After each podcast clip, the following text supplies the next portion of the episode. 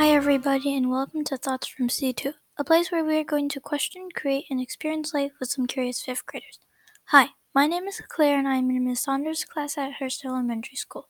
Today, we're going to be talking about an important topic that has been controversial for a long time the important decision of whether or not to keep animals in zoos.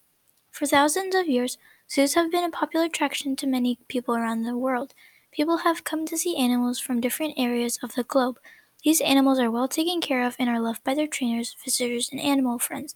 Although these animals are living happily, some have mentally and physically suffered. Animals should be kept in zoos because zoos can educate the public, help and take care of animals in need, and help animals increase their population.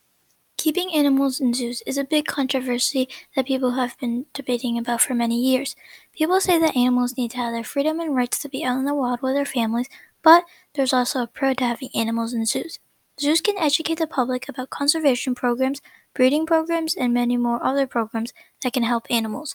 Educating the public is a fun way to teach people about ways to help animals as well as talking about endangered species.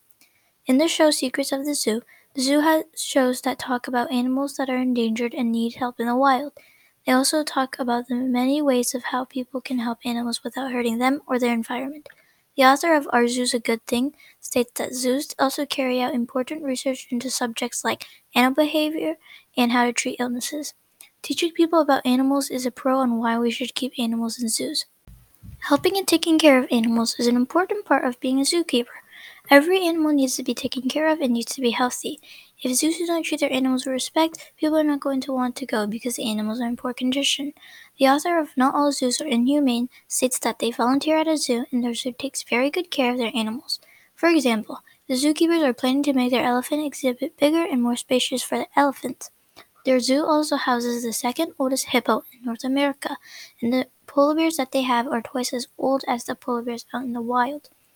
In the text, the author clearly states, I witnessed a life saving surgery on a 13 year old wolf.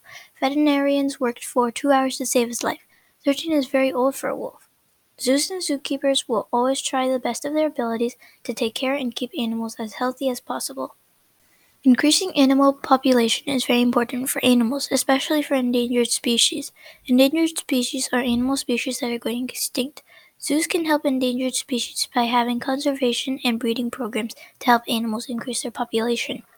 When animals give birth to their babies, it is one or more animals for their breed. The author of Giant Panda Cubs Give Hope to an Endangered Species states that all the cubs born in the 2005 panda baby boom give hope for the future of this critically endangered species. Many other zoos are trying to expand the giant panda group by making them feel comfortable and not to the point where they they feel stressed because then they could possibly die.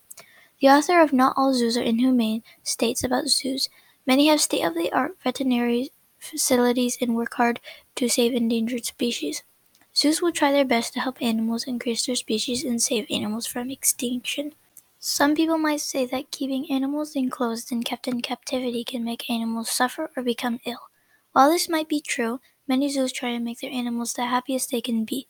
In the show Secrets of the Zoo, the zoo has very big enclosures for their animals, and the enclosures are very similar to habitats in the wild. They also don't force their animals to do anything that their animals don't want to do. Animals can still be happy and stress free as long as they are taken care of. Animals in zoos should be kept in zoos. Zoos can help teach the public, take care of animals who are in need, and help animals increase their population. We should keep animals in zoos so that we can help both humans and animals save endangered species.